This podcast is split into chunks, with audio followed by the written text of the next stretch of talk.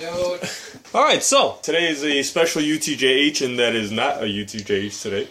We're to be doing hooking up with Adam and David and Mr. Rodney Sinio. So, two seconds of UTJH stuff, real quick. Shout out to Maria for everything. We're supposed to be going on on a date tomorrow. Shout out to Rodney Sanders for watching the kids, and we're gonna just kind of hopefully have a good time. It's a surprise for me. We, we try to do a thing where we surprise one another. Well, not surprise one another with a date, but we don't tell one another what we're gonna be doing on a date. The first date that I took Maria to, we went to Cantini. So Maria's taking down to a soccer game. Maria's taking me somewhere. As of today, it's tomorrow. I still have no idea what it's what it is. I hope is when you get in the car, she hands you a ball gag. I'm down. So very very excited for that. Do you guys have anybody that you at least want to Bring out the gift. shout out? I'll shout out my wife and my son. I do have a fuck you.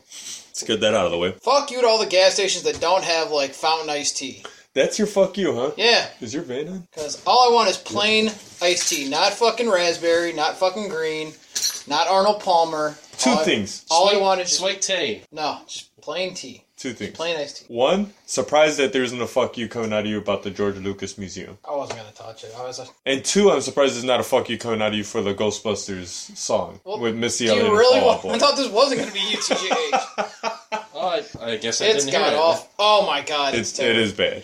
1035. I was dropping my son off at my mother-in-law. 1035 came on with it. I mean, and I'm- I was like, You know, I "Well, Dominic, I'm it's sure- been nice knowing you. We're going into." I'm sure traffic." Ray Parker Jr. wasn't like you know the, the highly acclaimed artist when his song first came out, and then well, he ended up also growing. stole from uh, what was Huey it? Lewis, Yeah, Did we lose in the news? Rodney. Any shoutouts? uh, my wife and kid, my wife, kid. All right, getting straight into hooking up. So, for those of you that don't know what hooking up is, this is our third episode. Yeah, you know, I was thinking about uh, speaking of trailers and stuff. I think that'd be a good segment for our show, Trailer Trash, where we just rip on trailers that come out. I'm down for that. I usually watch at least a few trailers, but all right. So, for those that don't know what hooking up is, David is nice enough to bring his hookah to my house right here in the Flores Theater, Comiskey, and we uh, smoke hookah and we just talk. So all of the nerd, none of the structure. Yes. So I want to jump right into it. Um, Although there is one segment we talked about last episode. what was that? The fuck you're smoking. Oh yeah. What Speaking are of we? which, what are we yeah, smoking what are we today, smoking today? Uh, Tangiers Melon Blend. Very excited. One of my favorites, actually. Probably my number two smoke. I, I've had it at your place before, haven't I I? believe you have. I've Yeah. definitely ordered it You. I'm very happy. You tend to roll out your your nice stuff for us, or for for me when I go over to your house, and uh, it's greatly appreciated. So that's what I keep the Tangiers for myself and the people I really like. Hold on, time out. You think we should put this down there so it's not right next to the microphone? That's your call. We always have it there. Do we? I thought last time we had it down there, but I can't remember. Doesn't matter. All right, so last was it Father's Day? It was Father's Day, right? The last hooking up? No, the last time you were here was Father's Day, correct? Yes. All right, so it was Father's Day. I invited David over, and, um, and we had spoken about it before about doing my comic book collection, like straightening out my comic books that were just kind of all over the place over in the corner of my basement. And I was like, I really need to get this stuff together. Next step is bagging and boarding because I'm a shitty nerd sometimes. Wow. And I usually just get my comics for reading. So David was nice enough to help me arrange them, put them in categories, and then when he left, I alphabetized my comics, and then I also put them in numerical order, which I fucked up putting them in numerical order because I went By SKU number? no, I was gonna do it biologically, like or uh, chronologically in terms of the events of my life, like where how old I was. Same thing as numerically. You were going way too complex. So My shit goes Green Lantern 47, 48. the problem with that is the volume number. The flavor's a lot better in this one. Well, to be fair, I kind of misspoke. This is uh, Tangiers Melon Blend Special Edition. I don't fucking know what makes it special. That's insurance in case, God forbid, a coal falls. I would actually, I'm planning on buying a, a plastic mat so we can set it down. Okay, Because I don't want to fuck your carpet up. I'm ripping up this carpet at some point. Great, even better. I think you've been saying that since you moved in. But I've also acclimated this tobacco. This is actually a tobacco they do not recommend for like first time hookah smokers because it is very temperamental. I just I love it. The flavor's good. The flavor's great. I'm not gonna be sitting weird shit on the drive home. No, No, dude. hopefully not. So I don't even endorse putting anything other than tobacco in hookahs. It pisses me the fuck off. Mm. so let me say this, Do you remember the Popeye episode when him and Blutus were Bluto, Blutus, Ludo. Bluto were smoking hookah? No, I wasn't really a big Popeye guy. So David and I w- were going through our comics, through my comics, and uh, we came across some really, really good issues. Some really good miniseries that they had rolling out, including The Brightest Day, which, you know, was kind of a letdown, but Blackest Night, which is absolutely one of the best comic book series if you've ever read it. Brightest Day has to be probably one of my top ten biggest letdowns. It was Just cool 'cause in the theory. it was cool in theory, but it was it had a tough act to The, follow. the execution was, yeah, yeah. That's Plus the Very well said. shoehorning Dead Man down your throat. See, I like Dead Man from Kingdom Come. That's when I really started to care about Dead Man. If you've ever read Kingdom Come, it is a great, great graphic novel from Alex Ross and Mark Waid. One of the best teams of comics as far as I'm concerned. But we're going through it and we start to discuss like what happened to comics. So that's what I want to talk about right now. Rodney, you read some comics in the 90s, right? Mm-hmm. So between the 90s and you read some from the past decade or up to where we are now, would you say that the 90s comics were better or worse than what we had from, let's say, 02 onward? Well, I don't know. When you gauge the timeline of comic books, you always talk about campiness, right? Like everybody says, "Oh, you know, old school comics were, were campy," but I, know, I just like to think of them as a simpler time. You know, you didn't really complicate things. There's Well, good guys and bad The, guys. the 60s themselves, yeah, you read those comic books and you're like, Jesus Christ, like, this is horrible. Well, yeah, but back But, like, in the 90s, in the 80s, that's when it really started to get grittier. that's what I'm talking. Like 80s to like I'll say Okay, like so said. I'm not talking the golden age. All right, so we're gonna go 80s and 90s you know- comics versus 2000s to the 10s where we are now. So in that regard, it's a stark difference between the two. 90s is all about being edgy and tough. You had really dark characters, dark storylines, horrible Spiked events that hair, happened. As Like, many straps and buckles as you could fit on Yeah. you. X Men, I'm looking at you. Mullets, lots of mullets. the uh the Marvel vs DC Thor costume. Yeah, but and you also had, I mean, and the chances they took, I kind of felt were just a little bit better. Like, I don't know what made DC and Marvel do it, but I enjoyed Amalgam Comics. Hell yeah. Amalgam Comics was a great And it was like, a lot of fun. It was if- just fun. if DC with the characters they've introduced now, like you remember Iron Lantern? Do you, do you were you familiar with Iron Lantern? Not familiar with Iron Man. It was it was Green Lantern and Iron Man. Iron Man uh, combined. exactly what it sounds like. Instead of the center just repulsor, he had the uh, Green Lantern emblem. Mogo or um, Oa was a sentient planet. And it was uh I think it was Mogoa, wasn't it? Or I something think like so. So it was the uh, the it- living the living planet of Mogo mixed with Oa, And he imprisoned the villains on that planet. and it's. I feel like comics were more fun to read then. Now it's all about the events. Granted, in the '90s and in the '80s, we had events. We had um, Secret War. Of course, we had Maximum Carnage. We Which had the. probably one of the best Spider-Man arcs. Of course, it had it, which introduced one of my favorite villains, which is Carrion for Spider-Man, which I feel doesn't get enough play. There was the Infinity War, which was the pinnacle of Marvel at the time, like the end all be all. We're gonna get everybody smashed in together, and it's gonna be. It was the first time reading comic books to me that you're like, holy fuck, this it might all be done. Like you had that that feeling. The Age of Apocalypse Yeah. was absolutely huge back Kinda then. like Doom without the cape. And now I feel within Blackest Night aside, because I feel Blackest Night was the best to come out in the past Yeah. 16 years. Besides that, it's very much um, now it's too many storylines. Avengers versus X Men, X Men versus X Men. The Avengers were fighting for a while. The Avengers disassembled. The, The, 16, Siege. the 16 teams of X-Men. Yeah, too many X Men teams. Uh, I remember back when the X Men was just the gold team, the blue team, but there wasn't anything that different. Wasn't there a silver team? No, no, it was just. Okay. I believe it was just blue and gold Okay. because I think it was the colors, colors. of the team.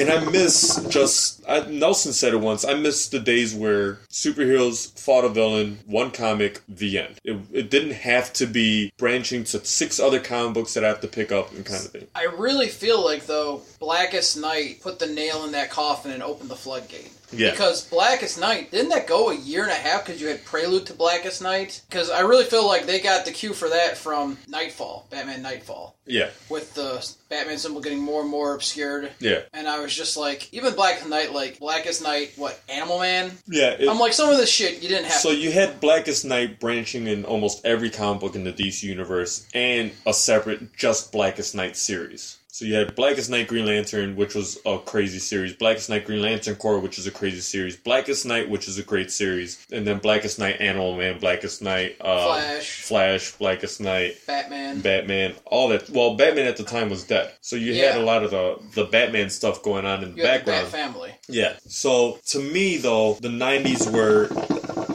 the best time in comics. Granted, it was when I was really coming of age when it came to comics. That's that's the the Hulk era that defined Hulk to me for such a long time. You had the Professor Hulk, the end of the Fix It era, who's my favorite hero. Hal Jordan was Parallax through The, the, good parallax. the good no Parallax. fucking fangs. So- no gigantic mouth. So, what was your favorite '90s? Doesn't have to be comic series, but favorite '90s comic to read, like some that you you know you waited at your newsstand or you waited at 7-Eleven because they had comics back then, and you were just like, man, as soon as this issue as as the next issue comes on, I'm picking it up. For me, it was a three-way tie. Okay, Spider-Man. which one? Because you had to be it had to be either amazing. It was amazing. Okay, because back then they had the Deadly Foes of Spider-Man, the Web of Spider-Man, Yeah. Peter Parker Spider-Man. I picked up the occasional web because Peter Parker. I felt like Spectacular was Spectacular was good, but I felt like Peter Parker was more of the one aimed at younger kids. Mm. Was more just focused on the Peter Parker side, his interaction with MJ, his career, which wasn't bad, just wasn't my thing. Uh, the other one was Venom because Venom's a miniseries through the '90s. That was Lethal the- Protector. Yes. Well, that was one miniseries. Yeah, Separation Anxiety to me is like the pinnacle of the Venom drawing. Lethal Protector was the first Yes. Venom series. And I had number one of that. And this is where the to me I this is something I missed. Venom Lethal Protector number one was an all black cover with his eyes, his fangs, and his tongue, the only uh, points of color on it. Yep. Not only that, his eyes and his teeth and the outline of the tongue glue in the dark. I feel like they were putting the extra money in. Covers were textured. Yep. I remember The hologram covers too. the hologram covers. That's when they got all the variants and they started going a little weird. I had a variant of that where it was a yellow cover Mm-hmm. and Venom was just standing in, in the middle. But even uh, Gargoyles had a comic in the 90s. And they were all, their muscles were textured, their bodies were textured, and I really just enjoyed that. And also Iron Man. I'm probably one of the few people that I actually enjoyed the Heroes Reborn Iron Man story. To see the completely different spin on the armor, the Prometheum armor, it was just something different. Now, I'll admit the Iron Man one was the only one I read. Yeah. I know that the Captain America of the Heroes Reborn is widely regarded as the worst proportion, least possible human being body shape that he ever had because what Liefeld Yeah. drew him, and it was widely regarded as just being terrible. You're talking about this one, right? Uh, yes, You remember that? That was still uh, Mark Bagley drawing that, right? think so.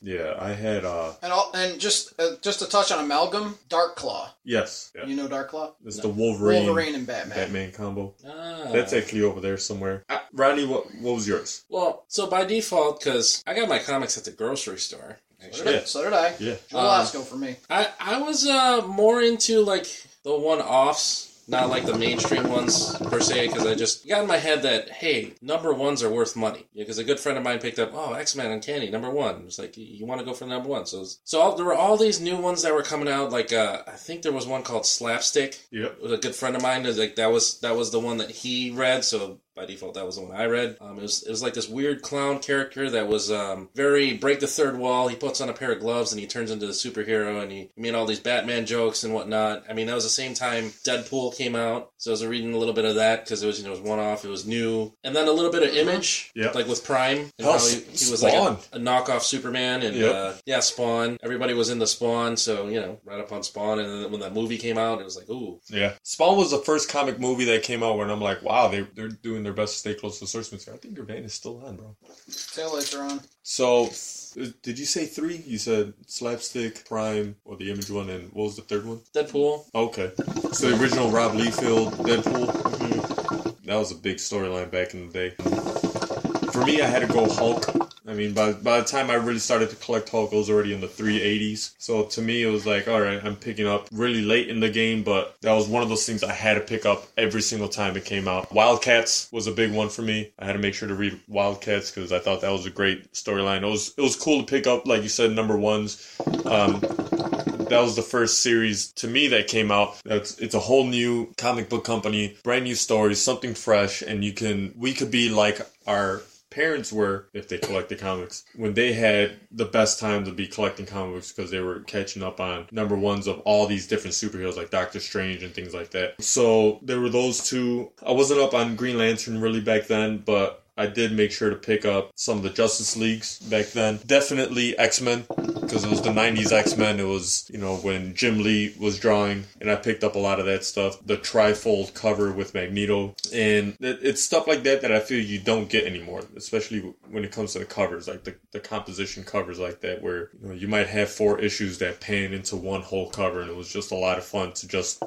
have all have that whole series together and be able to see all that. All right, so what was your favorite series? Like some that you wanted to make sure to get every single one of that series, not so much a single comic book, but when one of these events came out, what was one? of- You said Maximum Carnage was yours, or Separation Anxiety. Anxiety. Besides those two, what was something that you were like, this is gonna fucking change the game for comics? I have to check this out. See, I don't think I ever had that big like view of the comics. I was just looking for the series I enjoyed. So like I didn't hate the Clone Saga for Spider-Man, for example. For the series when they rebooted into the Heroes Reborn, I made sure I got Iron Man because I'm like, well, what are they gonna fucking do here? So actually, that leads me into my next point, real quick, if I may interject, Jared style. Onslaught. Onslaught, I think, was the beginning of where we just did something wrong. Well, the com we the comic book creators did something wrong because I was like, you, you guys had a good idea. The artwork was terrible for Onslaught, as far as I'm concerned. The the, the, so this the is design. this is the Professor X Magneto love Big, child. big hulking motherfucker. But see, it started off. The lead up to full onslaught, well, the art was better in my opinion. Once onslaught was his own character, and like they were in like the second half of the arc, if you will, the art took a drastic change. Like reverted. I, even I was like looking at it like, what the hell? Because like I mean, it was very you know, onslaught destroyed the mansion. Onslaught wa- laid waste to the X Men. yeah, You know, he manipulated Bobby Drake's powers. and th- that's when he became all bulky. Yeah, right? he became huge. Had ice, basically like ice stalactites off his body and his arms. That was he really said cool you're, you're only tapping into a fraction of your power. I like that stuff. I, I like taking second, third tier characters and blowing them up a little bit But more. then you also had the Dark Beast reveal himself. Yes. When he laid waste to the X Men, he's like, "I want to team up with you," Yeah. and he and he knew right away you aren't from this universe. See, I, I loved Dark Beast. Because Beast is my favorite X Men, I was like, to know that there's a twisted version of him that experimented on, on mutants, and he was so, he was just as smart, but twice as conniving as any other villain, and he had such depth to him. And it's like, to make Beast a well loved character, character, an Avenger for so many years, and you just had him skulking around the background, he, he was Dark Beast the whole time. I thought that was really fucking ballsy on Marvel's part, because Yeah. you took a well loved superhero and made him a bad guy without making him the bad guy. Yeah, That was really skulking cool. around and had his ulterior motives in the background. So, what was your favorite team? Or out of all the teams of superheroes that have ever come through, and you put on the UTJH page, thank you for that. Well, The uh, the alternate Fantastic Four, which was the Gray Hulk, Wolverine, Spider Man. Spider Man, and Ghost Rider, including them, including the different incarnations of Avengers, Avengers West Coast, regular Avengers, the X Men Gold, uh, Gold or Blue Edition. What team was your favorite to see on a splash page? Like, oh shit, they got this team's showing up in this issue. That's awesome. For me, it was personally the X Men team that had basically the lineup that you saw in the comics or the cartoon series. Gambit, Cyclops. When Cyclops wasn't a bitch and could make a decision, Yeah, you know, Gambit, Jean, uh, Rogue, S- Psylocke Psylocke, was running around looking Uh, hot as shit. Archangel, but he was still the Archangel. See, I liked Angel when he was still blue but had the regular wings. Nah, see, I liked him as Archangel. Yeah, I liked him as Archangel too, but I think I feel like when they make him with the feather wings, it's it's like emo angel. see to me it was like that's Angel. Archangel was always just this is what's got to be done. Let's get this fucking done with. Which was a And beautiful was thing when- when they decisive. did that shit. and just got in there and did it, and not just like, oh, I want to be accepted. oh. What about you? I don't know. I never really thought about teams. Like, I- like I said, everything that I was reading was biggest team. Like X Men would be the biggest team, I suppose. You know, I, I was reading for a while. I was reading. I think it was the Avengers. It was like Nomad, Wolverine, and like two other people. I remember. Like had a baby on his back all the whole time. He was carrying around a shotgun. Yeah, it was supposed to be like sort of not a rip off, but a I think it was supposed to be a call to Lone Wolf and Cub, the, the manga series from like the '60s. I- uh, that's where I found everything confusing, you know, because I, I follow the X Men cartoon, and then you see the X Men, and then there's X Force, and then like what's there was like Cyclops on X Force for something. Yeah. and- yeah. Well, Cyclops was on X Factor for a while. And that was the original X Men team with a couple extra, with a couple other people. That's actually my favorite Cyclops. Well, one of my favorite Cyclops costumes. The uh, giant size X Men Cyclops, where he's all blue. He has the covered head. That's my favorite Cyclops costume. After that is the X Factor costume with the giant fucking X on his body. I had the toy of it, you know, you press the button on the back, his eyes lit up. That was the fucking shit to me. Um, See, with everybody going on like different teams, that's where I found confusing because Yeah. buying comics from the grocery store, like, it really fucked up the continuity.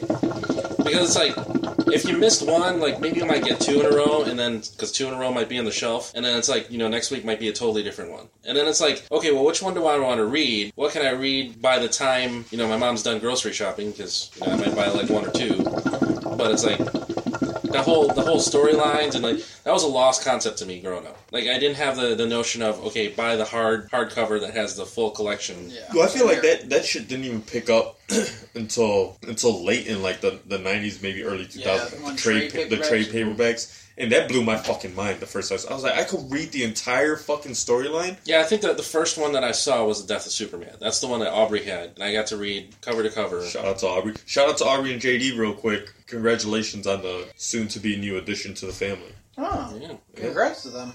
Yeah, so that's a lot of fucking kids. God bless you. Avengers West Coast to me was a great fucking team, especially when you had U.S. Agent on there, because mm-hmm. I always loved the U.S. Agent costume. See, I liked War Machine on there. So you had you had War Machine on there, you had U.S. Agent, you had the All White Spider-Woman. Vision, Spider Woman, Hawkeye. There was this old man. He was like, I want, for lack of better words, I don't know who the fuck he was, but he was like a wizard almost. You were talking about the guy that was on the Iron Man cartoon. Possibly. Oh fuck, what was his name? Mm. Yeah, I really love that team. I I love the fact that they were an, an Avengers team handling something that wasn't New York, and I and I really like that because I'm like, you know, the Hulk was mostly in Nevada. Yeah, was in Nevada or or uh, or Colorado even sometimes, and he bounced around that whole part of, of the states. And then you had a West Coast team, and it was nice to see something that wasn't happening in New York because I'm like, I might actually relate more to that because I'm so fucking tired of New York. Like, what are the odds that all these superheroes wouldn't just join up for everything that was happening? And the first time I went to a, a full on comic book store and seeing like I could fucking get back issues. Like you said, you would go to, like if the JJ Peppers didn't happen to have that comic, I was like, all right, well, fuck it, I'm, I missed the whole issue. I have to try and guess what happened in the meantime. So I never, I never really got a comic where it's like, okay, this is the beginning of why they teamed up and why they're together and why they're. I, I've never seen like any kind of comic that was just. I mean, there was the X Men and they were always together because they were students in the mansion. But like, why was Wolverine hanging around with Nomad? No idea. Yeah, I never. That was that was the beginning of Wolverine's overexposure, as far as I'm concerned. Because if there's one person that's had entirely too much exposure, it's Wolverine. Followed second with Gambit to me. And Gambit didn't bounce around teams per se, but it's like we already have a resident quote unquote badass. Do we need a secondary guy to be the loner and to go against everything the Cyclops said? And that was, to me that was the beginning of making Cyclops look like a bitch. When he couldn't when he couldn't control two or more members on his team, now it's like, okay, dude, what are you doing? That that will never happen in the Avengers because Captain America will set some motherfuckers straight. I felt like they utilized villains better, like Sinister, for example, in the X Men universe. I felt like he got a lot more play and better story arcs. Yeah, hell yeah. Like, I am so looking forward to the idea that he's going to be in the X Men movies now. Well, if they do them well. What Yeah. would you cast? Oh, I have no fucking idea. I haven't even thought about that. What did we say? I remember, God, fuck, I can't even remember what we said. There, there's a big Well, we bid said on the internet what about it Bryan. Cranston being Sinister. And, and I think he's too old. It's enough that he's Zordon. You know, fuck it, he could be Zordon. Shit, I didn't know he was Zordon. Yeah, Yeah. yeah. He got cast as Zordon. I think we said, damn it, we we actually had some pretty good ideas for it. Yeah. Well, listen to episode what 107 of UTJH, and you'll be able to hear who we said would be uh, good picks for Mister Sinister. I think And it we- said Karl Urban. You need somebody who can be fresh face like painted over, and almost look Sinister. Imposing. yeah, Stern. yeah, and like tall, thin. I feel like I, I don't think he should be muscular. I don't think. I see. I think it's just slightly bigger, like how they portrayed Bane in The Dark Knight Rises. He wasn't the big fucking huge Bane, but he was a slightly more athletic swimmer's build that you could see was in the gym. I think what was it? Oh no, was Caesar with us last week? Yeah. Yeah, I believe I said uh, Logan Marshall Green. No idea who that You, you've seen Prometheus, right? Yeah. Do you remember one of the uh, two scientists, the girl and the guy? Yeah. The guy. Really? Yeah. I think he's got like he's still young, kind of because he's supposed to be like damn near immortal. Or I- he's supposed to be pretty much immortal. Oh, you know what? Yeah, I now remember who our favorite pick was. It was the guy from Agents of Shield, Grant Ward. Yes. I might be alone in this, but in terms of the stature and being able to be imposing looking, Idris Elba. Because I feel like he's already partially there with how they portray Heimdall. Yeah. He's got the height. The problem is, well, His uh, yeah. voice is what I think could fix it, just with a slight. Uh, he's a little. But, His voice is a little flat. It needs somebody a little more. but see, in the cartoon series, which is what I'm going to go with from this, he always had like a slight metallic echo or tinge to it. Mm. Yeah, that's who, that's the guy from Prometheus. Is that the same Yeah. guy from Agents of Shield? No, no, that's the guy from Prometheus. Okay, I- no, I remembered him. I just don't know who you're talking about from Agents of Shield. And I think I think this guy would be able to pull it off. And like his acting chops, I think would play out well. You need somebody that can bounce around a lot of like uh, Oscar Isaacs. I think played an amazing Apocalypse. I don't think anything that he did in his role I, I lessened anything with that character. I did have to, after watching that, retract some of my negative comments. That was, I don't know if bad lighting, but man, when they released those first pictures, he looked way fucking like light purple. yeah, I don't think they finished with post production at that Because point. man, because in the final movie, I was like, well, let's watch this, and I was like, hmm. He even had the line going from his mouth up his cheekbones. I was Yeah. like, okay, I'm pleased with this. I think he did a really good job with what he had. I'm still not a fan of the costume. No, I I would have liked to see him be a bit more hulking. Hell, even give me like the cables attaching from his side to his arms for some reason. Yeah, that would have been cool. I would have liked to see more like you know how when he slammed the one guy to the ground was that Professor. Quicksilver? No, that's Professor X. Okay. In the in the dream sequence. Yeah. Yeah. But I would have liked to see his fist like become malleable and into just like a piston like you always saw in the cartoon series. I remember my first podcast. You want us to pause it? Ronnie's uh, getting a phone call. It's a problem with being the man at work. All right, so moving on from that. Um, Even the chances were better because like they took a chance with making the Green Goblin a superhero, yeah, which we, that is t- we talked about we that did last talk, week. and I really I've started hunting on eBay because I would really love to collect all the issues again. Let me ask you a question.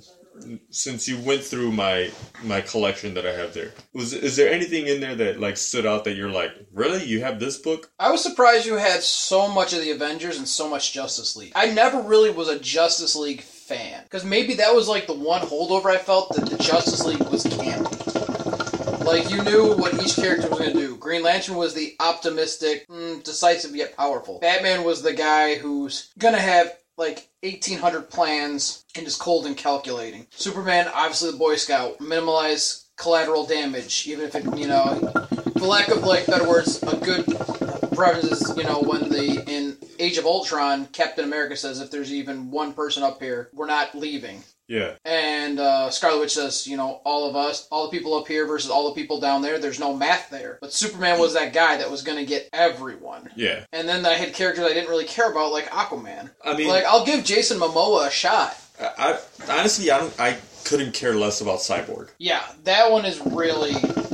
I don't think DC is going to catch lightning in a bottle like Marvel did with Guardians of the Galaxy. And I mean, shit, even Howard the Duck. You remember the Howard the Duck movie? Yeah, Lea Thompson was the best part about that. that was fucking horrible, horrible. Yeah, I was actually at home sick one day, and that actually came out. I'm like, well, fuck it, I'll watch this because what else have I got to do right now? All right, now let's take you back to say '98, when the only superhero movies that had really come out were Spawn and uh, Blade. Okay, those didn't really set the bar anywhere in terms of superhero movies because Blade Two c- came out after X Men. Yeah. But X Men One came out. Try to put yourself in the mindset of when X Men One came out. Okay. You watch that movie now, and it, it's fucking awful. I wouldn't go as far to say awful. Now, hold hold on. Is- do you not see it as being awful because you're automatically transported in your mind to where you were when you watched it, or can you watch it objectively, watch it and be like, this isn't a bad movie? I can watch it objectively because it was the first, I don't know, big name superhero. Because I mean, Blade, Spawn, Spawn had a cult following. Spawn had a huge Spawn cult following, does still especially have. especially with the the TV show. Yes, but that was only available on HBO. Yes, So if you didn't have HBO like I didn't, you were screwed. But- All you could see is the stills that Wizard magazine had. But when it came to like, if if I try to watch X Men One now, The it's- line- it's, rough. To me, the dialogue doesn't hold up. What happens to a toe when it's struck by lightning? That's what we were talking about last week. Terrible dialogue. Horrible. But Just- okay, I understand why you went with the leather suits. You're not going to do the black. When I say black, can we say like navy blue? Yeah. Navy blue and not spandex because it was almost like vinyl or pleather looking. Like Yeah. go. Well, I'll use Cyclops because he's the textbook example. yeah. The navy blue black suit, shiny on the edges, which I guess was obviously it's an artistic thing to show depth. Yeah. The yellow belt buckles, Yeah. None of that. the big yellow visor. None of that you're gonna be able to pull off. No, you're not gonna pull that on the big screen. So I think I watched it objectively in terms of the costumes, the characters, the castings were good. The castings, for the most part, I, I really did like. I just wish they had. Okay, this is gonna be X, the first X Men movie. Okay, Uh-huh. well, don't be lazy. If you want, okay, I get not wanting to use Human Beast because you just be like, this guy jumps around. I mean, come on, the average viewer is gonna be like, so he's an acrobat? What's so mutant about this guy? You've got to go blue hair, Which- which, Kelsey you- Grammer which you- played the fuck out of. I will. I will I forever. wish they had I will had him in the forever first one. give Kelsey Grammer a lot of props for bringing Beast to life because I feel like he pulled it off beautifully. Yes, he did extremely well. For everyone's qualms with X three, I think Kelsey Grammer was the best part of that movie. I would agree with you fully. So Be- besides the the cage fight with Wolverine, which is of course the best scene in the movie, I would say. The other great scene to me, and I don't know if you'd agree or not, is the first conversation between Professor X and Magneto. Oh yeah, It's- I it's like that establishing that Yeah, and you just get that, you know, I will bring you peace, oh, my old friend. Like, frenemies. Like And- neither one wants to kill the other, and you feel years of friendship and respect. and and yeah, mutual respect between two people that know there's going to be a huge fight between one another. And I love that scene between Professor X and Magneto in the very first one, Because- the, the first five minutes. Because if I'm correct, Magneto wasn't wearing his helmet in that season, in that scene, right? no, he just had a hat. just he's wearing a suit, not a suit, but Yeah. he had a dress coat. Yeah, and he's you know he's tapping his head like you know don't go into my mind. Like And we established years Xavier ago. could have shut him down right there. Yep. Like I know you're gonna do bullshit. I know it's coming, so I'm not gonna let you. But Xavier wanted to see the best in people, and that's what I just wish they had. All right, these are the X Men. You don't need to have everyone. You, in my opinion, you didn't need to have Psylocke. You didn't need to have Archangel, but Iceman should have been a team member. He should have been an adult, not a kid. Yes. Blue Beast. And if you want, you know, okay, have Wol- even have Wolverine be there. Don't you could have made the loner Gambit. I feel like he would have translated well to the big screen. I know you you think he's overrated, but I think and Rogue a child, I and then I the never borderline with the romantic dynamic between she's like kind of quasi has a crush on Wolverine, Mm-hmm. and li- they were lazy. That's my my only gripe is outside of Magneto, they were lazy on the villains. Toad, human with a extendable tongue, Well, and he was jumpy. Yeah, this Sabretooth, you this could have was- done more. At least they had the Brotherhood of Evil Mutants, which I give them props for doing that. I hated. Oh, what I three hated, members? I hated Mystique's design. See, I wish like I wish they they could they kind of did it with the most recent X Men movie with the uniform having the white down the Yeah, middle. and that was, It was the a nod to the last white- what ten seconds of the fucking movie. No, ten minutes. No, she didn't put on the white part. I thought that until, was in her main battle suit. No, When they- no, no, no. They found those flight suits. Oh yeah, you're right. around. That was after. Now she's evidently joined the school or some shit. Yeah, shit. and we talked we talked a little bit about that about it being bullshit that Mystique has a role in it. We're not going to rehash it because we talked about it for two episodes. But But also, I think Famke Janssen played. Uh, no, who uh, who was Yeah. Mystique? Was it Famke no, no, it was Famke was Jean. Rebecca's Rebecca Romijn. Romijn. Yeah, I thought she played it well. She had the kind of femme fatale, slightly seductive voice. And it was layered. Like when she talked, it sounded like multiple voices at once, almost like Evens a voice. All the uh, all her different characters are trying to speak at once, which I thought was really fucking cool that they did that. The design was bad for her. The design was bad for Toad, but you're not going to put him in a court jester's No, u- uniform. no, no, you're not. But I think Toad shouldn't have been in there. Get, get Juggernaut. Sabretooth wasn't a bad addition. No, either. and his casting wasn't bad. It's But- strictly the costume. but you wearing had- what jeans, t-shirt, and a trench coat. But here's the thing that killed me. You had no counterbalance to Wolverine with that. It's like, there's Sabretooth, there's Wolverine, but they're not going to acknowledge anything about their past history at all in the fucking movie.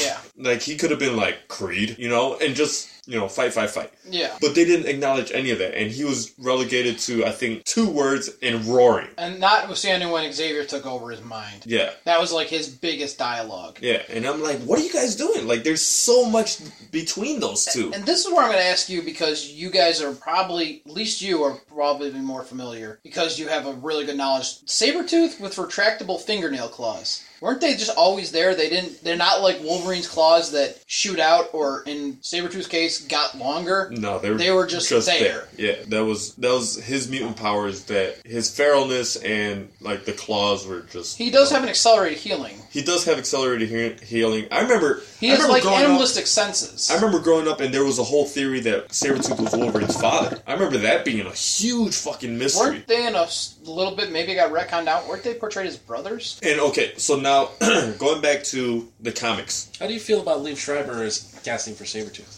I thought that was amazing. Was that that's the guy in X Men One? Yeah, no, that's the guy in X Men Wolverine Origin. Oh, uh, the guy who does Ray Donovan. Correct. Um, I think he did it great. And Yeah. actually, I mean, I thought it was a really good casting. I honestly think both of them played Sabretooth well. The first guy, he was a pro wrestler. I can't remember his name right now, but with what he had, I think he did the best. He def- His animalistic never seemed campy. It seemed honestly like a rabid animal. I Yeah. would have loved to see Triple H as Sabretooth. I think it was cool. He was the one that played the uh, the Russian, right? No, that was Kevin Nash. Oh, that's who that was. Blade Trinity. Oh, okay. When's the last time you saw my dick, asshole? The guy, blonde, pretty boy, lot of witty, witty in quotes banter. I haven't seen Blade Trinity since the theater. I actually, as I didn't see in the theater, but I'll throw it on from time to time. It was, it entertained me. Yeah, it diverged from Blade One, which was dark. Blade Two, in my opinion, darker. I think Blade Two is one of the best movies I would agree. of the of the Marvel, not Marvel Studios movies. Blade Trinity, they like, oh, this is the third one. Let's cap everything. Killing Whistler. Spoiler alert. for, for people that haven't seen a movie fucking 15 years later. I'm not gonna give a fucking about spoilers from that. Old Well, let, let's go back to the comic books real quick, if I may. Well, I was gonna say, getting back to X Men One, at what point, if you're Wolverine, do you feel like a pedophile? I, you know, that was the other thing. I, I it- feel like they more amped it up on Rogue's part.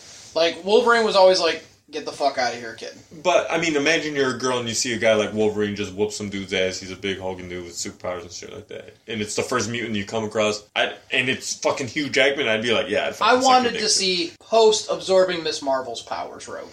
That's what I wanted to see. But there's there'd have to be so much story Southern between Belle. that. Yeah, That that for sure. Mm-hmm. You know, no, sh- she didn't say sugar once. She didn't say No, and I'm just. any of it. That's what killed me. I'm like, was that Fox or was that Sony? That was Fox. And that's where you know, to me, of all the errors that Fox has had, number one will always be Fantastic. I refuse to call it Fantastic Four since they put the four in the A. But I was just like, all right, your first, um, your first movie, I'm going to give you a, you know, a pass on these things. It was the first mainstream comic movie, so I'm not going to beat this to death. I liked what I saw. Some things I would improve, but that's every movie Yeah. with notable exceptions. I'd say that's every superhero movie, notable exceptions. Of course. So, up until Iron Man 1. Yeah, Iron Man 1 set the bar to Marvel. crazy high. What? Okay, go back to. I'm going to pull it on another tangent. So go, back. Go back want. to Wolverine. What about what about the Wolverine and that um, you know slinky little Japanese uh, girl he was dating? He, I mean, how about he he saved her father as a young man? He's got to get pussy somehow, dude. He's not going to be banging 70 year old chicks because they're his age. and he only saved him because he was there. It's not like he climbed out and saved him. He did it because I think at the end of the day they portrayed Wolverine as overly noble. But he's talking about the age gap between himself and the daughter of the guy that he saved. Because he was like, To Wolverine, it's like two minutes. he's like a 30 year old guy banging, you know, a chick that wasn't even born or thought of. It's like in two minutes. But when you're be that 18. fucking, well, should we say immortal or at least not? Quasi immortal. Yeah, I mean, what the fuck? It's kind of like the vampire thing, like As- in an interview with the vampire when Brad Pitt's like nailing the. Or Twilight. As bad as it is to say, you got a fucking like 300 year old dude banging some 16 year old chick. Yeah, I mean, I I said you were out of the room. That was one thing that I would want removed completely. That little quasi slight romance, gazing looks between Rogue and him. No, give me adult Rogue. Give me a full fledged, full powered member of the X Men. Because otherwise, you had Storm and Jean, and Jean was again not portrayed as she was again portrayed as a character who has got a grasp on her powers, but not a firm command of. As you always say, women in comics that can't handle their shit. God Give- damn, and that's the one thing. so fucking prevalent. I mean, and Rogue had she could you know no physical contact. But when Okay. she did, you would lose her fucking mind. Yeah, and you could portray that, and they did portray her stealing powers well. Like the veins bulged out, you saw like it kind of looked like it was all being pulled to wherever she was making contact with. But just stop! Don't do so much. You have all your scripts in these, especially now with these companies making these movies. You have the scripts in the trade paperbacks. Yeah, that's that. That's Your, your, the work storyboard. is done for That- you. That's a storyboard for anything you need. And especially, and if you want to be lazy, Wikipedia. Look up a fucking character. What's their power? What's this character's powers? Not and again, not to rehash, Wait, so we're gonna send Wolverine about. back in time? not to rehash what we talked about the X Men. We're gonna let Kitty Pryde- It's, it's they they make it too literal. Like, oh, Apocalypse from Egypt. Let's give him sand powers. Like, no, he doesn't need. He's not the fucking mummy. We don't need that shit. Rogue couldn't absorb the Juggernaut's power, could she? Yeah, I th- yeah, she Well, absorbed his strength. technically he's She not absorbed. a mutant. She did she ever? I know she absorbed gladiators, which like amped her fucking strength up to ten. Let, let me jump back to the comics real quick. Uh, two things. One, did you guys collect trading cards Yes, back in the day? I still have some of mine. No. No, man, those are fucking. I I, had used, the- I had binders of it. You remember the Fleer Flair ones, which the the cards were like extra Yeah. thick? Yeah, I still Do you remember the metal ones that were like? still have them. Oh my god, those are fucking amazing. As as as cards go, I always hated Fleer as a brand because their cards never fit in any of those plastic sleeves except for Fleer sleeves. Yeah. They were always just a little bit bigger. Yeah, they were than the they were tops, longer. right? Yeah, I don't know because maybe my comic store just only stocked the Flair ones. Most probably likely. because because I never they had a knew they, problem. they knew the product. All right, so second thing, Wolverine. Right, huge mystery as to who Wolverine was. For years, we were told that. Like I remember having the card that you flipped the back and it said. You know, it had all the stats, had a little backstory, and then at the bottom there was always a fact, like a little factoid about the character. And at the bottom of the Wolverine one, it said Wolverine's adamantium claws are not a product of his mutant powers, but rather inserted during his Weapon X Adamantium bonding Yeah. process. and I remember that being a big thing. Then comes X Men Wolverine Origin. Well, first, first before that was No, it was when Magneto ripped his yeah. That was that was the first time when people were like, "Wait, you guys said that." His powers had nothing to do with the, his claws, and I remember that being a huge theory. And Marvel, I believe, said no. You know, it's because when they put the adamantium and bones were made into into his uh, forearms, And- and that's what made it. and mostly through the early incarnations of him before he had it ripped out, the claws came from the tops of his knuckles at the back of a palm. Yeah, that's where it's that's where it's supposed to be coming from. Then, And they started out as just like pings of uh, yeah, just Pins. small poker, fucker- yeah, pins like kebab skewers, Yeah. like skewers. Back when Wolverine had a Canadian accent. Oh my god, that was It- awesome. Then X Men, I'm sorry, Wolverine Origin came out, the comic book, not the movie. And I remember the very first cover. It was a hand with three little mini claws popping out and blood draining down from his hand, and mm-hmm. me just looking at that cover and saying, "What the fuck did they just do?" And it was the first time I,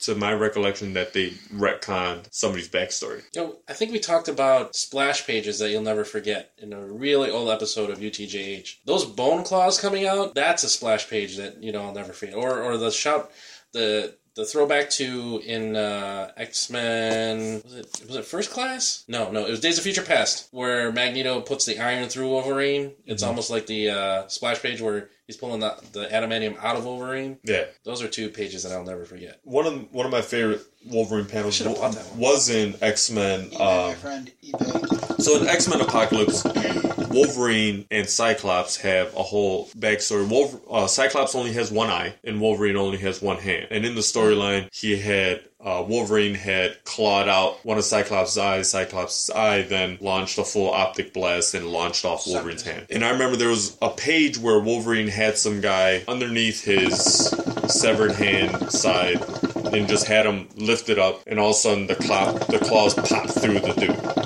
and it was a huge thing because Wolverine didn't even realize that his claws had in, had instinctually retracted.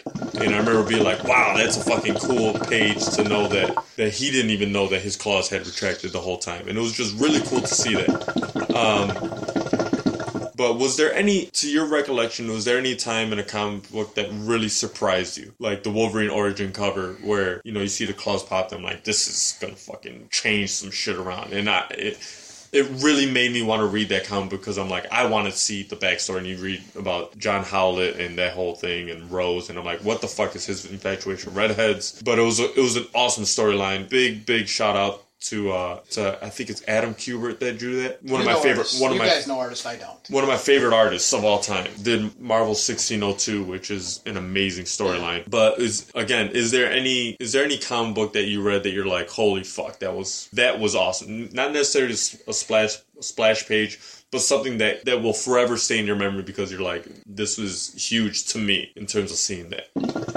For me, it was probably uh, the beating death of Jason Todd by the Joker. Death in the Family. No, actually, when I saw it, it was a flashback. It was, I'm not sure, I think it might have been the building up to Knightfall. He had been exposed to the Joker's, or the uh, Scarecrow's fear gas, and he was reliving the beating death, and it was, you know, all shadowy and everything, but I was like, fuck, this is the exact panels. These were fucking graphic. And also, um, Maximum Carnage, Cletus Kasady, and they just slaughtering people. Like, Yeah. blood everywhere. I'm like, fuck, I don't think I've ever seen this much blood in Spider-Man. And, and I'm not a, I'm not a Spider-Man fan. Before before we get to you, Ronnie, I'm sorry. Um, but even the scene where uh, Cletus Kasady's all tied up like he's Hannibal Lecter, and they have that little thing in his mouth so he can't talk, and he bites down to the point that he bleeds, Yeah. and then you know That Carnage. some- some- I was like, wow, that was fucking cool. Uh, go ahead, Rodney, if you have. Um, I think it was post post death of Superman when uh, Iron John showed up and the Superman cyborg was there, and of course we know that Superboy or you know whatever the clone was the clone. So really the contenders between okay who's really Superman? I remember like arguing with my friends, well it's the cyborg, no it's the uh, Superman dressed in black, but Superman would never dress in black. Like that that whole series and. I mean, I never finished it, but I remember just you know, there's this whole theory that if you if you look at the you go back and you watch the Doom, you look at watch look at the Doomsday comic where, you know, every part that Doomsday hurt on Superman was replaced with metal on the cyborg Superman. So everybody was like, well, the cyborg Superman's got to be the real Superman, blah, blah, blah. That was a, that was a big debate of contention in uh, grade school, I remember. And I remember when uh, they had a news chopper following the uh, cyborg Superman, and he destroys the news chopper himself because they're, I think, getting close to Engine City, Mongul's Engine City. I never saw, I never, I never read the end of that, like how that panned out. Like, what, what was the uh, result of? Uh, I mean, obviously it was a Superman in black was the real Superman. No, uh, well, you, you're not talking about the Eradicator with the yellow visor, are you? That wasn't the real Superman? No. No. Superman came back and he was just where he had been. I don't. Wasn't a stasis chamber that somehow his body got into? I Yeah. can't remember exactly how. And then they But drew the- it out and I just kind of lost interest. The final of it was there. He had the longer hair. He was muscular. He had no cape. He had a silver S symbol. Yeah, that that's the black costume. Those- Okay, well I thought you were talking about Eradicator. No, the, the the solar black costume. yeah, to that- absorb more sun. Yeah, so you get more Okay. sunlight. And it actually ended with with Green Lantern. Green Lantern took down Mongul, Yeah. and then the and then Superman destroyed Cyborg Superman because then it came out that Cyborg Superman was in league with Mongul the entire time. Speaking of Knightfall, the uh, the back breaking. I remember reading that and being like, "What the fuck? Somebody broke Batman." And that was did that come out before? That came out after um, Superman came back, right? The I- death, the death and return of Superman. Yes. And I remember being like, "This is the biggest thing since Superman died." Like they fucking broke Batman. That's that's crazy. And then you had you know Jean Paul Valley uh, assume the mantle, which fucking suck. But um, I mean, you gotta love that kind of shit. Like DC had some balls in the '90s. But I thought the costume was kind of cool, but it was way too elaborate. the night uh, Azrael's or um, Yeah. John Paul Val. Yeah, I agree, and he did later translate a lot of it to I was, I Azrael. was like, how do you, how do you, how do you And keep making- drawing this Making over and over? gauntlets. Yeah. But it definitely took it up a notch to you, you knew it wasn't. Yes, that is actually exactly it. Sorry, I, I just busted out the Knightfall issue that uh, David was talking about with uh, the very top right corner. Yeah. yeah, I don't remember if it was an interview with uh, Jim Lee where he was like, uh, I think it was Jim Lee, where he decided to actually draw boots on Batman, like you know, legit boots with treads on the bottom, and he just instantly regretted it because he had to draw the boots in Yep. every panel. That was during Batman Hush. Yeah. Because I remember seeing that, that panel where like he's kicking and you could see every like you said every single tread of his boots. that to me is next to Blackest Night one of the best uh, comic book storylines to come out directly after or in or around the 2000 era. But I can't think of anything Marvel was doing at that time. It's it's funny how it bounces back and forth like that. Yeah. Like right now, I don't even know what the hell's going on. Right now, Marvel both publishers are pretty bad shit, trying to get the next flashy thing. DC is trying to force you to give a shit about characters that you probably wouldn't. Cyborg, I'm looking at you. Cyborg's best incarnation to me has still been the original Teen Titans cartoon. I was just gonna say it's got to be the cartoon because nobody gave a shit about. No. I mean, the Teen Titans comic book nobody really cared about, or the Outsiders nobody cared about. Um, and it, I know it's bad to say, but with these cartoons, you could you know that they're just filling the race Quota, quota. For lack of better words. And, and it, it sucks to say because I mean John Stewart is an amazing Green Lantern. I love James Uh, Rhodes as War Machine. a lot of backstory, a lot of backstory with John Stewart, and he's just Green Lantern. Like, you don't get the whole thing that happened with Katma Tui and Yeah, uh, how about when he became the first human guardian? And all that. Yeah, all that stuff, you know. And was he crippled or was it Guy? It was him. And he was crippled. Yeah, he was crippled for a while and didn't have a ring. And he he has so much backstory between his military thing, him being an architect, all that stuff just got swept un- under the rug, and he was just a guy with with a power ring. And and that's what really bothered me about the Green, uh, the Justice League TV show. I'm like, I know Green Lantern's not going to get well enough due as he needs because he's such a cool character. Even when they had, um, they had Green Lantern show up in the, I think it was a Superman animated series, Oh yeah, that was a good one. and but they mixed Hal Jordan and Kyle Rayner together in one character. I was like, oh man, Was that's like not who the fuck he is. Hal Jordan, but it had Kyle Rayner's crap mask. I think it was Hal Jordan, but he had the uh, yeah, he was a graphic artist backstory of Kyle Rayner. And I'm like, oh man, that's not how the fuck that goes. Yeah, that was that episode was written by Paul Dini, wasn't it? Yeah, and Paul Dini. I mean, I love Paul Dini. He's he's an absolutely great writer. So I know you- say you don't know a lot about artists. I don't know if you do as well. Who's your favorite superhero, Rodney? That would you say like that's who I like. Doesn't matter who draws them. Doesn't matter who writes them. If I see, you know, if that character comes on the big screen, doesn't matter how bad they say that movie's gonna be. Like when, when Green Lantern came out, I had to watch it because it's Green Lantern. When the Ang Lee Hulk movie came out, I had to watch it because it was a Hulk movie. Who's your character that you automatically go to? Would it be Transformers? Yeah, I mean, if, if we can expand to beyond superheroes, yeah, absolutely, yeah, of course. Yeah. I, yeah, I mean, comic books isn't just relegated to superheroes. So Mhm. I don't even remember a Transformers comic book up until like a couple years back. No, see, I do because I remember during the '90s it was on gener. It was you know what would they call it? Transformers Generation Two. something like what the yeah. cartoon show was called. And I remember the comic was Op- Optimus Prime, and he had a basically it looked like a shotgun slug embedded in his faceplate here. And again, the metal was foil on the comic cover. You open the his face had a seam down the middle, and the cover opened up to a battlefield between the Autobots, Decepticons. Grimlock was there, of course, and that was during the '90s. See, I They were it was Marvel, I believe, publishing them. after the But um, it was definitely a miniseries, I'll say, because Megatron was a tank. I'll remember. I remember that. yeah that Oh yeah. Well, well, once the Transformers kind of took that route, I mean, I was still on board with Galvatron and uh, Rodimus Prime, but um, after that, it just got a little too weird. I never got into Beast Wars. Uh, I love Beast Wars, dude. I Beast fucking War, that's love one Beast thing I want to buy for my son. I even liked the Beast Machines, which I thought they really tried too hard on the storytelling and not enough in action. That's what killed that. You gotta keep talking about your for, for me growing up, and, and maybe it's because maybe I'm showing my age here, to me growing up, it was all about the vehicles. It was always about the cars, always about the vehicles. Like even GI Joe. One of my gripes about the GI Joe movie was there was not enough vehicles. Like every GI Joe vehicle had a name. It had like a specialty. Mm-hmm. Like the figures were kind of cool, and I remember. Okay, yeah, there was probably the old school. What 16 inch GI Joe figures with the kung fu grip and that other bullshit. But it wasn't until And that other bullshit. It wasn't until you know they came out with like Three and a half inch. well, yeah, whatever those were. But even those were like inconsequential because it's like you wanted the Hummer, you wanted the uh, you wanted the Hiss tank, you wanted the. I really like it when they they got away from the you know the actual military vehicles and they come up something like with the Hammer, which is just fucking like a, a rolling truck on like sixteen wheels with like four gun turrets and a heli- helicopter pad on the back. I mean that that's I mean because growing up it was the General Lee, it was Kit, and then you know when The Transformers. Ecto One. Had to throw that in there, huh? Yep. Um, it was all about the vehicles. So when you know when Beast Wars, there were no vehicles. It was all about animals. It just I don't know. It wasn't my thing.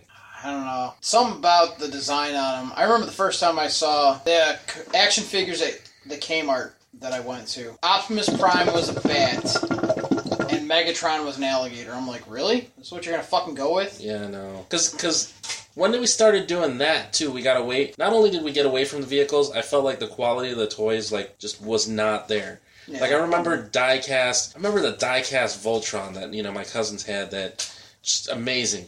Yeah. Uh, well, actually, Devastator was plastic, which is weird because the Aerialbots were like a, a combination of like plastic and metal. Yeah. But the, the funny thing is, is that if you think about, if you go back to Devastator, Devastator was probably one of the few Gen 1 Transformers that was all plastic. There was like hardly any metal except for the pins. Optimus Prime, Optimus Prime was die-cast metal. Like his hands were plastic and his head was plastic. But when he was in truck form, everything was metal. I had the giant. Speaking of Beast Wars, the uh, the Optimus Primal. Optimal Optimus, where you could transform into the jet. no, no, it was the Optimus Primal still, but it was like um, they got soaked by a certain amount of energon and they became like level two Beast Wars. Oh, at that point. Transmetals. Yes, and I had that toy, and I remember that being fucking like crazy awesome to me. I had the Dragon Megatron toy. I found that I was out with my grandparents, and I was like, "Please let me get this." And they actually let me get it. I was like, "Thank you, God!" And it was at KB Toys when it was closing, so I think I got it on clearance. KB Toys, wow. All right, so here's here's the next question. You had toys growing up. You had toys growing up, right? At what age did you stop playing with action figures? Like, all right, it sucks. I'm too old for this. You know, I don't want people to see me playing with action figures in my fucking backyard, kind of thing. Because I, mean, I remember, I, I remember being at least twelve, still in my backyard, in the grass, like we're in the jungle, and you know, like it's Captain America's fighting in like Africa, and he's fighting alongside Black Panther because I had a Black Panther toy. I don't think I ever did. Played with toys. No, I don't think I ever stopped. I mean, Well, I mean, you're not playing with action figures now. with my son, yeah. No, no, no. But I mean, b- before before your kids were born, because now we have a fucking excuse. But before that, like that, you came up with storylines in your mind. If if you're anything like me, you came up with storylines. You know, crazy stuff. You're jumping guys in midair, slow motion kind of thing. Like, oh no! And like my dresser was a building. What age did you feel like okay? I don't think I did. Because okay, trying to go back. Even one year, I think you bought me for Christmas uh, the I they. This was pre Ultimate figurine. You know how they have Ultimate Voltron, they have Ultimate movie Optimus Prime. Then you got me the '80s Optimus Prime, where it actually had the uh, the removable glow in the dark axe, and it had an actual matrix in his chest. I mean, that, that was definitely what people who know me know I'm a really hard person to buy a gift for to where I'm I'm actually impressed with like holy shit You sure that was me? that's pretty sure it was you. Um and that and that was one of the few gifts that you know come to mind that like holy shit. Like I would have bought this for myself. Because there are very few things that like I want that I don't already have for myself. And those things are very expensive. So yeah that Optimus Prime I had that when Transformers the movie came out. Like I had the Bumblebee. Like I bought that for myself because I wanted to see like okay how did this work because the movies are kind of very big No, not just you took it out of the package and you like you know you transformed it. I'm talking about you put a voice to it and you're like, oh, here we go, that kind of thing. Like you, you played, you put you put a personality in the character that you were playing with. that I don't think I ever did Really, I don't think I, for again because it's a vehicle. It's like but you never had like like if you had a Megatron toy and a, and, and a uh, Optimus Prime toy, like you had them like you know play fighting and stuff like that. You didn't do any of that. I mean I had them play fighting, but I, I was never like I never developed a dialogue. Maybe I was just never a writer. I think I had my dialogue going in my head. Oh man, I, I'd, This I'd be saying the shit out loud, like, "All right, Red Skull, it's time to fight." Oh,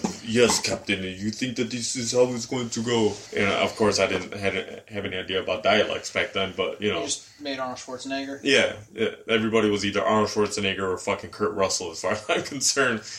Jean-Claude Van Damme. yes, exactly. But I think I think 13 was when I was like, okay, there are girls out there. I got to start concentrating. I think for me it was like eighth grade to freshman year, only because I had started transitioning to playing the fuck out of video games. Yeah. Okay. Uh, for me, I was still like, if the characters were a character that I, if the figure was a character I really liked, then I got it. Like I pulled up uh, the Venom the Madness action figure from 1996. oh.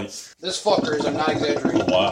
this tall, and it's like solid plastic. You could club somebody with this fucking thing. See, I had the Venom one where you put the package of ooze in there and, And it, it- oozed out of his chest. that was the first one. That was I still have that in my parents' house somewhere. I have so many fucking toys in my parents' house that I might I might actually bring over here. See then again, I, I can't think of a time where I did not have something similar. Like even even like through high school, like I still had because Transformers had a re-release Generation One. It was like Transformers again, but they're a different color. Like I have a blue Grimlock at home. Like I still buy action figures, like that that Alan Scott that you bought me. I still have that in one of these cases, but I haven't busted it out of the out of the package because you know I'm that kind of nerd now when it comes to that kind of stuff. That's another thing I never did. I, I never. That's why I don't buy like busts or, or things to collect. Like Sandra has a few Harley Quinn toys that aren't opened, and Jason every once in a while just like eyes them and he breaks them out because there's a Joker in there. He wants to play with it. I don't think I have. evil. You son make your son sound all fucking evil. Like he wants to play with the Joker toy. Yeah. But Jason likes the villains, right? Yeah, Because even when uh Ceci has like the the little blow up toys, that's fucking cool. But in that uh That's Venom. but that's not That's play art. Kai. Oh wow! Like he's playing with Ceci's little, little, little toy uh, Justice League, but there's a Joker in there, and he's smiling and he looks all you know happy like the rest of them. But that's the one that he automatic like if it's not Batman, it's Joker. But I want to do the voices like for the kids and stuff because I want them to have Like here, here's from the that that monologue. the same series of oh, it's the Venom Planet of the Symbiotes action figure. This was a character hybrid. You squeeze his letter and the legs together, and the talons you see over his back grasps forward. I had the green one, the green. I think that was. Lasher. yeah. That had Yeah, like that was two- part of the same. Yeah, they had and a- Scream, the female. I Yeah. I still have all these figures. I, I think I have all. These of are my parents in my old closet in my base in my parents. yeah. I've, I've never bought anything to like keep it in the bot. Like two years ago, I bought GoBots at uh, Comic Con, and I had Leader One. Um, I've always had Turbo, except it kind of pissed me off that I broke a wheel off Turbo. I bought Crasher, and I bought Scooter, which is an insanely possible GoBot to find. But is it in the box or did you No, bust no, it? absolutely not. Actually, I know I never stopped because my taste just changed. Like I became a big anime fan. So like Dragon Ball Z, the figures in the U.S. were like non-existent, except the ones were just short, normal, what five inch action Yeah, figure. like Did you did you see the six? Yeah, I was here when he gave it. Oh. But I started. I remember the website was called Anime Sushi, and they had just all the Japanese figures. I had Broly, I had Future Trunks, and then I started buying shit like as I got there was a series in uh, anime called Zoids, and they were like basically motorized animals. And like here's one that you know I had to buy online. It's a basically a modified Velociraptor T Rex. And when assembled, this thing is like this tall. It marches, ha- you know, it marches forward. It's motorized, but it's kind of like a model. The all the parts are on plastic sheets where you have to b- break them out, sand off, Yeah. and assemble it. So my taste just kind of changed. Like, and the instructions were all in Chinese numerals. So you had to look at the pictures. Because some of these were released stateside, but the other ones weren't. Some you had to buy like mall kiosks where it's like, I, there's no reason why this toy should exist, but you want it. Oh yeah, and you know, I guess it was because robotic dinosaurs. I'm like, hmm, Well, sold me. Hmm. Like, okay, so I, I'll take the kids to Target and we'll go down the toy aisle just. Toys now suck. But They do. Mar- Marvel Selects now have some characters that I never knew that they had toys for. Like they have the Sentry. I'm like, man, there's no reason for them to have Sentry. Like that's not even like a main Why the character. fuck not? And like part of me is like, man, I want to play with that fucking. To- like I want to buy these toys and you know start setting them up here. And, and I'm like, I wonder how bad it would be if, as a 32 year old man, if, if Maria came downstairs and I'm doing voices and like you know jumping guys off of ledges, like, no, hold on, no, I can't hold on any longer. Well, then you Doing just look at her and give her the Tony Stark line. Well, let's be honest, this isn't the worst thing you've seen me All right, Like so I fully, when I, I look forward to, I mean, it's common knowledge. I'm in an apartment. I fully look forward to having a house because I'm like, I'm gonna have my fucking space. I'm gonna have my Venom figure. I'm gonna go get my fucking Zoids, set them up. I don't care if it's out in the garage where I work on shit. let me tell you this right now. I, I still build models. I went from a two bed. It was a two bedroom apartment, right? Two and two and a Two and a half, half. two and a half I bedroom never went into your old place. Even when the one time I was at Mahoney's and we walked around Yeah, to go to my car. A two and a half bedroom apartment. It's a half bedroom. A movie room. Yeah, basically So- just one one room with just shelves. So, So so, is it a no three-bedroom clo- apartment? No, no so, closet. so nothing back like backstory. Liz was our landlord, and both of our apartments were previous Liz apartments. So Liz moved out of her Liz's parents' house is a coach house for the building that we used to live in. So she moved into my Coach apartment. house. Yeah. How bougie can you be? Yeah, I should call it a coach house. and- yeah. House behind the building. Um, she moved into the second floor, which was my apartment eventually, and she basically customized that apartment to fit her needs and, and her lifestyle and what she wanted out of an apartment. So then she ended up getting two dogs, which she needed, you know, a different apartment that was more geared towards pets and animals. So so So she could just let the, the dogs out front in yes. the little gated. Wait, that who let the dogs area. out? Who? Who? Who? Who? Who? I Uh, love you fuckers. So so the first floor liz took over and it was actually almost the same apartment modeled for the dogs because everything was tiled very much i, I really like that the the I love that. I of it. love that apartment. the gray and the uh, I don't know, it had a good feel to it. And by then, Liz was up to probably about a thousand DVDs. So she had built a room with custom shelves that were like the perfect size that you would slide a DVD in. So it was just a wall of DVDs. Beautiful. And then Liz moved into the duplex next door because her parents owned that building too. and which, then we moved in yeah, in that apartment. yeah. So that's where that is. That's where you guys started started your movies, your Halloween movie marathons. Yeah. Yeah, I Well, we, we bounced around the apartments. The- this this is pre kids, by the way. The most epic time that I think we've ever had utilizing the space and how close we were. For Nelson's bachelor party, I set up a network Call of Duty game with, was it four PlayStation 3s? I think it was just three. It Was it just It three? was You one sure? in the bedroom, I'm pretty sure it was four. one in the living room, and then Nelson's. Because we had yours, I had two. Oh, okay. Because we had we had two in the living room, two in my room, two in your living room, two two players in your living room, and two in uh, Nelson's TV. So I don't know how many people. See, this is what I missed out. This is why I never stopped playing with And- action and because I didn't have friends. And how much? How much? How I bought a much li- spool of network cable, So, so so we we had from window fuck. to window. we had window to window, window to window to window. Just like just open up some windows. and We just had fucking You cords. just had somebody go like the floor below. All right, I got it. Yeah, Yeah. and then literally we did that, And we had our phones on speaker, so it's like, fuckers. yeah. and Wait. everyone's just talking to one another. Fuck you for that headshot, you fucking faggot! Just going up fucking crazy. And why are we doing that now? You have a whole house, you have two TVs, two, Two PlayStation, PlayStation 3s, bring in another TV, another PlayStation 3. We have a network game. Whose birthday's coming up? Yours? Your, when's yours? September. Yeah, his is next. But David what I, wants to have a network zombie game. what I was gonna say about God, I miss zombies. what I was what I was gonna say about this whole thing is That's what- so that was my Father's Day. I wanted to play. I wanted to do what the fuck I wanted to do, so I played zombies. I didn't get to do shit. Well, that's not true. I had a um, day with my son. and me. Yes, So I had a good, pretty good day.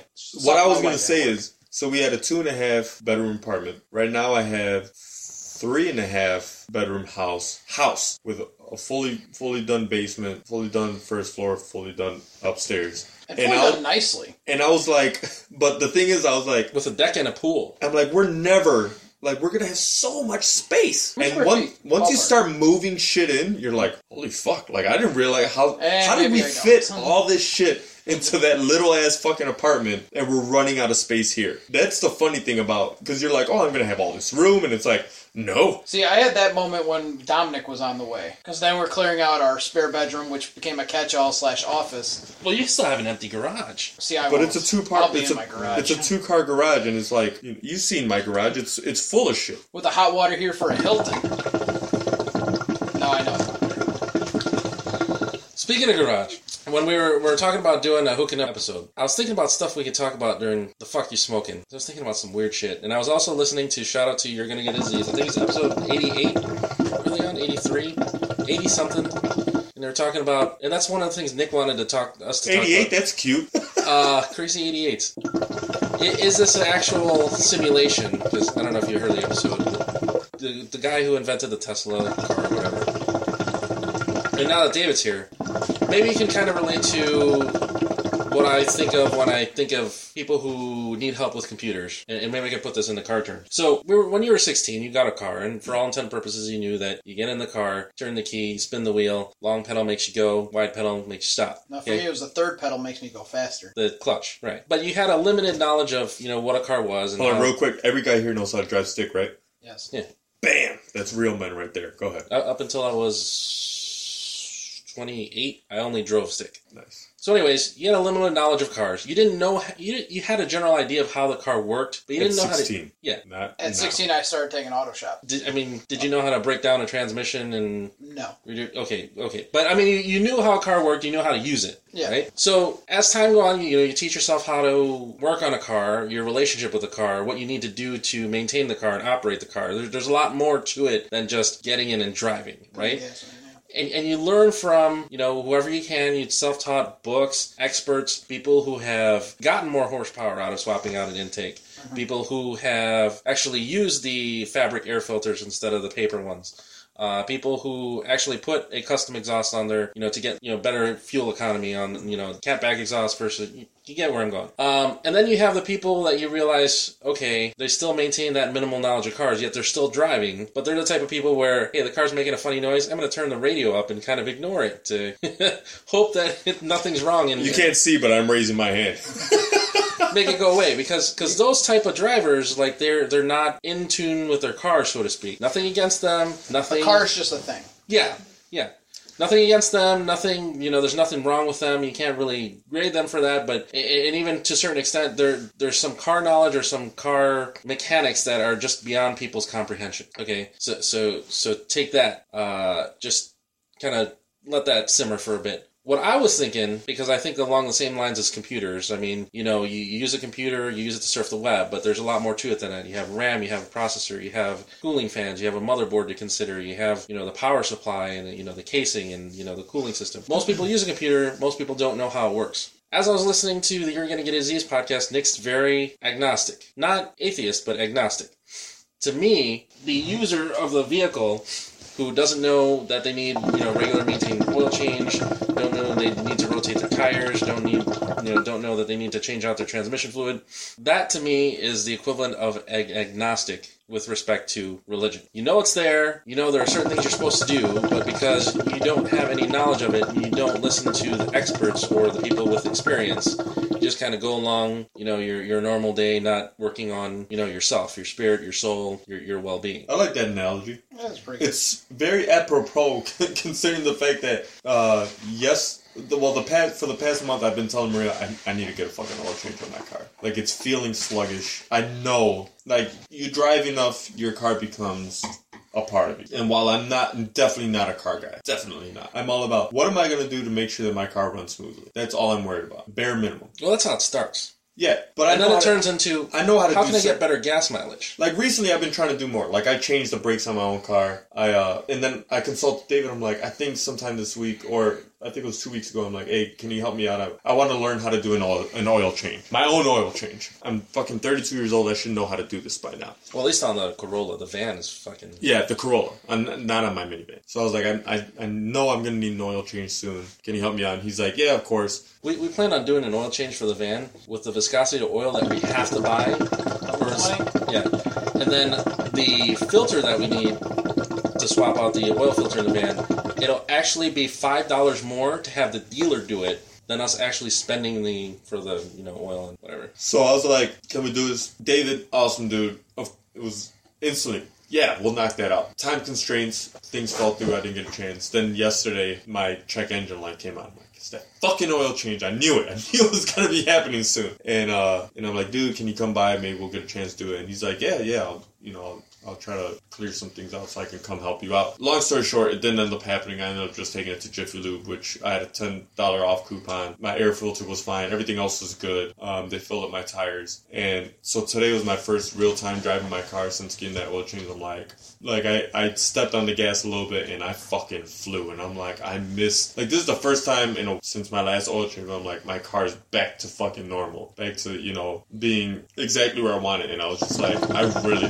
need to learn how to do more on my own proper uptake on a car. How many uh, how many miles on the Corolla now? I've had the car for six years since 2010. I have 35,000 miles. Holy shit! All right, so next The next project for you: fabric air filter. Okay. You don't have to do an intake. Fabric air filter is going to cost you forty bucks, but a paper air filter is going to cost you twelve. Fabric air, air filters you can reuse. Um, you can clean. You get better gas mileage, and if you don't drive conservative, you get a little more horsepower. I mean, I, I, I love my Corolla for for like it's it's so far it's been an, amazing car, amazing car, and I heard of what I know, Toyotas are, are good for that. Like longevity that you get from a Toyota is outstanding, and it's it's a true testament. I mean, granted, I have thirty five thousand miles, so I'm not driving it cross country like other people like. I, I know people with two years less than my car and they're like, dude, I'm fucking like 150,000 miles by now. And I'm like, what? Where are you driving? Like, oh, I drive everywhere. Like, I drive nowhere. Drive to work, drive home. Drive home, drive to work. Drive to work, drive home. And that's it. And I and I'm perfectly fine with that. So again, thank you for the offer, but it didn't it didn't go through. But David is my go-to guy when it comes to car stuff. Like most people, go ahead. I um I love Toyota as a brand, and you know, of course, we know Chris. Shout out to Christian, Yes. hooks us up with all our Toyotas, which is a lot Continental Toyota. at this point. Truth be told, I'm more of a Honda guy. There, there's something about Still, huh? something about the feel of a Honda. I mean, I had my first car was a Toyota MR2. Absolutely love that car. Um, next car was a Honda Civic hatchback, and then I went to a You're so Asian. 2000 EX. Well, yeah, it's, Well, I'm Puerto Rican with a Corolla, so I can't Required. talk a lot of shit. um, something about Hondas, the way they start. Like when you hear a Honda start, you know it's a Honda. It- It's just something about that noise that Maybe it's because I was a mechanic, but I can pretty much identify a car by startup. I know a GM startup sound, Fords, Hondas, even to this day. Like my neighbor had a CRV, a neighbor in my apartment building had a CRV and a Chevy, and I always knew when I heard it fire up, I'm like, oh, they're going out in the CRV today. You're weird. up until that K20 engine, like on the RSX and the uh, it was like 2005, I want to say that Civic where they had the transmission backwards. Up until then, and Hondas are insanely easy to work on. Yeah. Just like there's so much room. Um, if you needed to swap out an engine, you just pick the car up. We'll take the engine mounts out, pick the car up, and put a new engine there. Just drop the car right on the engine. So I don't know. I think uh, you know if I had the time and I had the dedication and you know, had the money, I'd still be buying a Honda. We just jumped to two complete opposite ends of the spectrum in, in terms of being a guy. In it for us, like it's like cars, cars and comics. But uh, are are you good or do you? Yeah. Do you guys want to jump onto any more topics? I think we're like an hour and a half into recording, so Uh, I'd say fucking go ahead and cap it. okay. Did uh, Nick put anything that uh, podcast peeps we need to hit up on? Um, let me Cole's see. about going cold anyway. Well, we talked about the Ghostbusters theme song. All right, so real quick, uh, left or right for these. You know, it's not. I know we're not this is just how we're gonna do this. Original Super Mario Brothers versus original Legend of Zelda. I gotta go Zelda. For as much as I love Super Mario, Zelda's just Yeah. an involved game. I'm gonna have to go with Yeah. uh, Legend of Zelda as well. Yeah, I'm more about puzzles than uh, time jumps. All right, Um, And I never beat Super Mario Brothers, so. I did. You know who was the first person in my family to beat it? My dad. Your dad seems like you. would. He beat it. I was like, this fuck. All right, Wolfenstein 3D versus Doom. Doom. That's gonna be close because I like Wolfenstein 3D because I like the whole idea of fighting Nazis and stuff. Wolfenstein 3D versus Duke Nukem. I still go Wolfenstein, but I did. Li- I, I love Doom. I absolutely love Doom. Never played Wolfenstein. Oh, it's great. Uh, played Doom. I bought the Ultimate Doom when it came out for uh, PlayStation. Played the hell out of that. Uh, my favorite Duke Nukem was for PlayStation One. Duke Nukem: A Time to Kill. Okay. Duke Nukem or GoldenEye. Goldeneye. Uh, Sonic One versus Super Mario World. I gotta go Sonic just because I was a Genesis guy. I Never, guess I never Mario had World. Super Super Nintendo. I'm gonna go Sup- I'm gonna go Sonic. If he had said Super Mario Brothers three, Yeah, I'd have gone with Yeah. Super Mario Bros. 3 Super Mario sure. World I played, but I was a big fan of Yoshi. I jumped. I got into Sonic. I got Sonic with uh, the Genesis with Sonic Two. Don't get me wrong, Super Mario Bros. World is an amazing. Oh, yeah, absolutely no. amazing game. It ma- that's the game that makes me wish I had Super Mario, uh, Super Nintendo. That and Link to the Past. No, uh, well, Link to the Past, of course, but I ended up having that on Game Game Boy. Boy. But I was gonna say uh, Street Fighter. I think Street Fighter was more fun on, Mortal Kombat was a lot Nintendo. better on the Super Nintendo too. but it didn't have the, the blood. Two did. Two did, but I'm, I didn't like two. So I was a Genesis. I still only had Genesis, so I was playing everything on Genesis. Uh, Call of Duty versus Battlefield versus Halo. I think we're all going to say Call of Duty on that one. Halo. I played Halo in the store. and Nothing about it ever pulled me in. No. I was I was at a uh, um like a workshop for when I used to work for Rock Bottom. And, uh, hey, we can talk about work. We already talked about religion. So I was a big uh well, it wasn't Call of Duty at the time because we were playing Resistance. And uh, so I was a PlayStation guy. I I was at a convention with a bunch of Xbox people, and they were like, "Halo, Halo, Halo," and I'm like, "Well, I only really played Resistance. Smoked them at Halo." Really? Yeah, I, ne- I never cared. I mean, I was good at Halo, but like like you said, but I See, because at that point, I was still give me a campaign, give me a story, give me a reason to give a fuck. Battlefield to me was like it's. I don't have the patience for Battlefield. I've always been told Battlefield, maybe this new Battlefield One coming out will be different. I've always heard Battlefield, like especially for the multiplayer, you need a dedicated team. Yeah, You need the grunts, you need a sniper, otherwise you're not gonna you're gonna have a shit. and, and I jump. n- Shout out to Nelson who uh who bought me Battlefield on, on Xbox One or on Xbox 360 rather. No one's perfect. It's the one game that I played on Xbox 360. I'm like, this fucking game is too hard for me. Uh, but that's it. That's all Nick had to say. Uh, let's see. Toe Jam and Earl on Genesis was the shit. That was just a fun game to play. Yeah, he said, "New Ghost was the theme song. I just want to hear Merkle go nuts." they they know you so well already. were we recording during that? I think so. Yeah, yeah. I think we're just turning on the coals. No, we, we're recording. I think I put on the, re- the re- the recording at that point. Either way, he doesn't like it. Fucking hate it. It's just it. it Why does- do you need Missy Elliott rapping in the middle? Why do you need rap in any Well, part? careful, you don't want to be called sexist for not liking it. I don't give two fucks. I'm glad they didn't If do you an had all cast it female better, song I- too. I had no problem with it being all female. I had a problem with the casting choices they made. Kristen Wiig and Melissa McCarthy are not funny to me. Have I've, I've, I've, I've whipped this horse. I'm just going to sit here quietly. Have you caught up with the uh, current podcast on the Get Disease Network? No, I'm. I'm way behind. I don't even think I've listened to our most recent episode. I've been so because I'm I'm doing projects for work and stuff like that. So I almost wanted because I, I really liked David's uh, take on the Orlando with hey politics. Um, might as well hit it all: religion, politics, and work. I really like David's post, David Merkle's post. Want to specify post Orlando? How the government decided, oh, we need more gun control. That's your reaction to you know this horrible tragedy. We need more gun control. No- Not let's uh, figure out the guy. Let's go after like the terrorists, like uh, you know they did in France. It's like, oh no, let's make more laws about guns and Right, forget the fact that because criminals care about laws. And you can't stop the inflow of drugs. You always have to remember we have the Wild Wild West south of us. That's not that's not to say. And I'm not, please don't misunderstand, I'm not shitting on Mexico. No, no. Even besides that, I'm I'm saying it's not to say that there that I'm not for some kind of gun reform. I am to a degree. that's to just not the small degree. reaction that I wanted No, out of our government post. No. I don't. I don't think everyone should have whatever gun they ever decide Because to what have. would the government have done if he had just straight been a suicide bomber with an explosive vest? So that that was my argument on the podcast, peeps. Let's have more bomb control laws because bombs hurt people and terrorists use bombs. I mean, it's it's just as ridiculous an argument. Did we go after ridiculous laws when the guy when we had the Boston Marathon bombing? Did we outlaw pressure cookers? Could you only buy so many pounds of ball bearings, a la swordfish? No. Yeah, It that's comes exactly all the way back point. to fucking Hugh Jackman and Halle Berry. Ah. Too bad there's not a Fast and Furious character in there. All right, well, folks, I'm sure you guys all had hopefully as good of a time listening to this as we had recording it. I absolutely love doing these kinds of episodes off the cuff. Going back to our nerd roots, which I, I do want to try to get back to a little bit more with with UTJH. But fun, I had a great time. I had an absolutely great time doing this, and uh, just like every time we do the hooking up, it's a good time to just sit back, have the conversation that we ordinarily would have had anyway, and just record it. Yeah, thanks everybody for listening. We got we got a lot of positive feedback off of the last one. Yeah, You know, it's there's a nice change up. Like pretty much no editing that I need to do. So I was yeah, and that, um, that was another reason why I was kind of excited to do this because I'm like, eh, it's, When you I could called- put it as it is. when I called you guys and you were doing that recording at uh, I believe a house in Joliet. Um, the Candy Castle. that's why I was surprised that uh, the one guy's like, "Keep doing those." I was like, fucking Jared? listen. I was like, "You fucking listen to it."